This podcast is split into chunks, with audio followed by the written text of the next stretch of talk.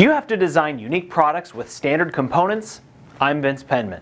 And I'm Allison Topperwine. Today on the Product Design Show, we look at overcoming the challenges of standard size components.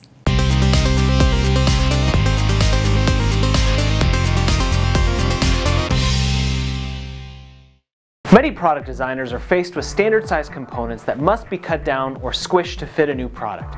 Nowhere is that problem more prevalent than in the construction industry, where every component from two by fours to sheets of plywood are modeled on standard sizes. It's efficient for builders to use standard sizes, but it really constrains designs. When was the last time you saw a house that wasn't a rectangular box? Now imagine that you wanted to fit a curve to a roof liner or a window. You might have to make the building supplies yourself. Or on a larger project, how could you fit a curve to a concrete bridge? We spoke with Dutch architect Gijs Joesen of O N L Oosterhuis Lénárd about using standard size components to create non-standard designs. Gijs explained how the O N L firm designed this free-flowing bicycle bridge. The spline is a smooth curve with no apparent beginning nor end, and more importantly, without a fixed radius like a traditional arc. The normal approach would be to have a straight on-ramp on either end connected in the middle by a fillet arc. When Gijs decided to continually change the radius of the curve, he introduced a host of design challenges. The concrete for the bridge was to be poured on site, but the carpenters making the concrete molds had only standard-sized plywood. The answer? Segment the model into pieces, each of which is no bigger than a sheet of plywood. Then use parametric modeling software to design the shape of every piece of plywood. In this case, the panels were pre-cut using a C N C-controlled cutting machine. The instruction sets that the architects created were as challenging as an IKEA bedroom kit made from Lego. But in the end, the pieces fit together smoothly and the flowing curves were created.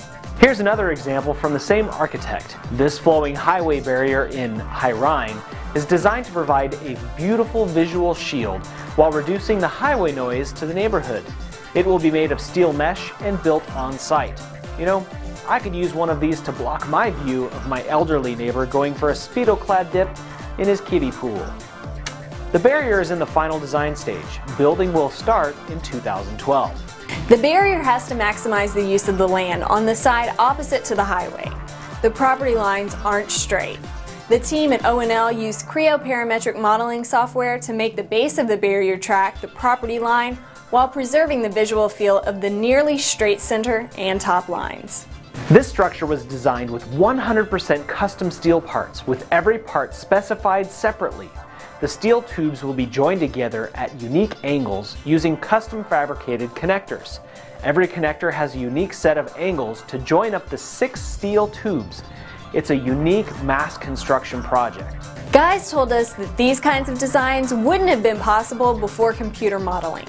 There are just too many parameters to manipulate and too many changes along the way. You can see Creo Parametric in action. It's the same software that O N L used to design the feature lines for the bridge and noise barriers in this episode. Just go to p t c dot com slash go slash Creo Parametric to see for yourself. If you like the show, please give it a like on Facebook, subscribe on YouTube, or give us a rating on iTunes. We'll see you next week for more great design engineering.